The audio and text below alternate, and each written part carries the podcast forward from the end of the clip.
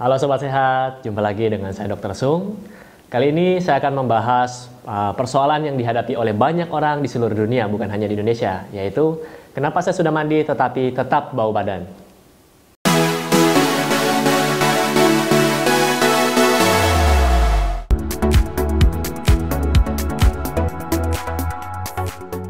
Oke, Sobat Sehat, uh, jadi persoalan bau badan ini merupakan persoalan banyak orang di Indonesia dan juga di seluruh dunia ya. Jadi bukan cuma di Indonesia saja. Dan persoalan ini mulai dialami oleh mereka-mereka yang sudah memasuki usia remaja, dewasa, mungkin bahkan sampai usia lanjut usia ya. Nah, kenapa dimulai dari usia remaja? Karena uh, saat usia remaja terjadi perubahan hormon. Jadi hormon androgen mereka udah mulai meningkat. Ya. Jadi saat hormon androgen meningkat, itu terjadi uh, peningkatan aktivitas dari kelenjar keringat, ya. Nah, keringat yang bertemu dengan bakteri atau bertemu dengan kuman ini akan menghasilkan bau ya. Nah, sebelum saya bahas apa penyebab bau badan, kita bahas saya bahas dulu lima daerah di seluruh tubuh Anda yang rentan mengalami bau badan. Ya, yang pertama itu di rambut kepala. Ya. Di rambut kepala terutama bagi mereka-mereka yang beraktivitas di luar rumah, beraktivitas di ruangan yang panas, di lapangan, atau mereka yang sering menggunakan topi misalnya, ya. Jadi cenderung untuk mengalami keringat. Nah, keringat ini akan bertemu dengan bakteri sehingga terjadilah bau di kepala. Anda boleh mengatasinya dengan mungkin menggunakan shampoo saat keramas, ya. Anda boleh keramas setiap hari dan jangan lupa setelah selesai keramas Anda harus keringkan. Ya, jangan dibiarkan basah begitu saja. Oke, kemudian yang kedua di rongga mulut. Nah, di rongga mulut ini terdapat gigi ya, dan saat kita makan biasanya akan nyangkut di sela-sela gigi kita. Terutama makanan-makanan yang uh, boleh saya bilang baunya tajam, ya. Mungkin contohnya durian, pete, jengkol, dan apa pun itu yang baunya tajam. Jadi misalnya Anda setelah makan ingin bertemu dengan klien Anda, ingin bertemu dengan pacar Anda misalnya, atau dengan mertua Anda contohnya ya. Sebaiknya Anda sikat gigi dulu. Atau boleh berkumur dengan mouthwash misalnya. Ya, Anda boleh cek di cermin ada yang nyangkut atau tidak. Karena itu sangat mempengaruhi uh, kualitas saat berhubungan nanti, saat bertemu dengan pasangan Anda misalnya atau saat ketemu dengan klien Anda, ya.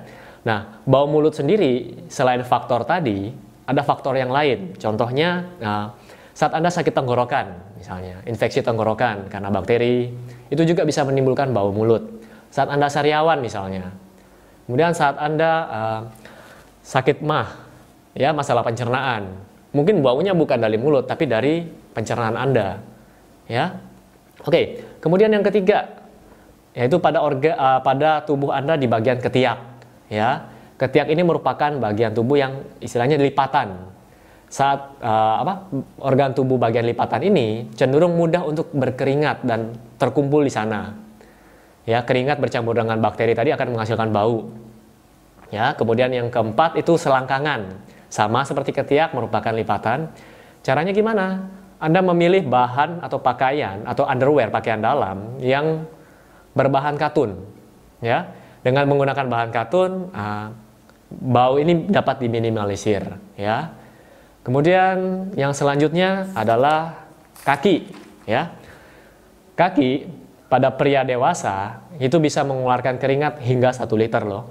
Ya, hingga satu liter. Dan Anda bisa bayangkan jika Anda seorang pria dari pagi keluar rumah jam 6 pagi menggunakan sepatu tertutup, pulang malam, ya Anda tidak membawa kaos kaki untuk ganti. Ya tentu saja itu akan sangat bau dan sangat basah. Apalagi Anda bekerja di lapangan, cuaca sangat panas, ya. Nah, saran saya Anda harus membawa kaos kaki lebih dan saat sudah basah Anda boleh menggantinya ya dan pilihlah kaos kaki yang berbahan katun. Oke? Okay? nah selanjutnya uh, saya akan membahas apa penyebabnya. Mungkin anda bertanya-tanya juga atau banyak orang yang bertanya bertanya seperti ini. Uh, saya sudah mandi bersih. Saya sudah sikat gigi bersih. Saya sudah sampo. Saya sudah keramas. Saya sudah menggunakan deodoran bahkan antiperspiran bahkan. Tapi kenapa kok badan saya masih bau? Ya teman-teman saya menghindar Katanya bau badan kamu tidak enak, katanya gitu ya. Mungkin Anda mengalami hal-hal seperti ini. Oke, jangan khawatir, saya akan memberikan uh, beberapa penyebab kenapa kok badan tetap bau walaupun sudah mandi dengan bersih. Ya, yang pertama dari faktor makanan Anda dan apa yang Anda konsumsi mungkin.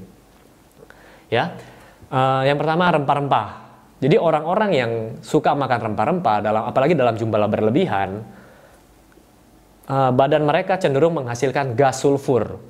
Nah, gas sulfur ini hasil pencernaan tadi akan dikeluarkan akan dieliminasi oleh paru-paru dan kulit. Tentu saja jika dieliminasi oleh paru-paru saat Anda bernafas akan muncul baunya. Ya, dan di kulit saat Anda berkeringat akan muncul juga baunya. Oke. Kemudian yang kedua daging merah. Nah, daging merah di sini itu proses pencernaannya agak lama. Dan saat proses pencernaan itu akan menghasilkan toksin, akan menghasilkan gas juga. Nah, jadi bagi Anda yang suka makan daging merah berlebihan, tanpa diimbangi dengan makan sayuran mungkin, tanpa diimbangi dengan buah-buahan mungkin, jadi badan Anda akan cenderung lebih bau dibandingkan mereka yang dalam tanda kutip lebih banyak makan sayuran atau vegetarian misalnya, atau vegan misalnya. Ya. Kemudian yang ketiga, alkohol. Nah, kalau di sini saya tidak usah jelaskan panjang lebar. Ya, mungkin Anda pernah mengalaminya, orang-orang yang habis mabuk, habis minum alkohol, tanpa berbicara pun Anda di sampingnya pasti kecium bau alkohol, ya. Kemudian makan makanan olahan atau junk food. Nah, di sini juga dalam jangka panjang makanan-makanan ini akan mengganggu pencernaan Anda. Akhirnya, jika pencernaan Anda tidak baik, mah Anda tidak baik, itu juga akan menghasilkan bau pada mulut Anda. Ya. Kemudian contoh lagi, uh, tembakau, ya. Ini terjadi pada mereka-mereka yang suka merokok. Ya Mungkin ada orang datang duduk di samping Anda, mungkin Anda lagi nunggu di bus atau lagi nunggu di uh, tempat tempat menunggu apa tempat antrian mungkin. Anda bisa menebak, oh orang ini perokok. Tentu saja Anda bisa menebak karena Anda dapat mencium aromanya. Mungkin perokok sesama perokok tidak sadar, oh badan saya bau rokok. Tetapi Anda yang tidak merokok akan Anda akan sangat sensitif, Anda akan sangat sadar bahwa oh orang di sebelah saya ini merokok, ya. Nah, perokok ini, perokok tersebut akan menyimpan bau di badannya itu dalam jangka waktu lama. Bahkan saat dia berhenti merokok pun, bau di badan ini tetap ada selama berminggu-minggu. Ya, jadi dalam tanda kutip saya bisa bilang ini saat yang racun, saat beracun. Ya, cuma mereka tidak sadar. Anda mungkin bisa menciumnya. Ya, oke. Itu tadi dari faktor apa yang Anda konsumsi, apa yang Anda makan. Dan ada beberapa faktor lagi yang menyebabkan bau badan. Ya, bau badan berlebih contohnya orang-orang yang menderita penyakit diabetes. Ya.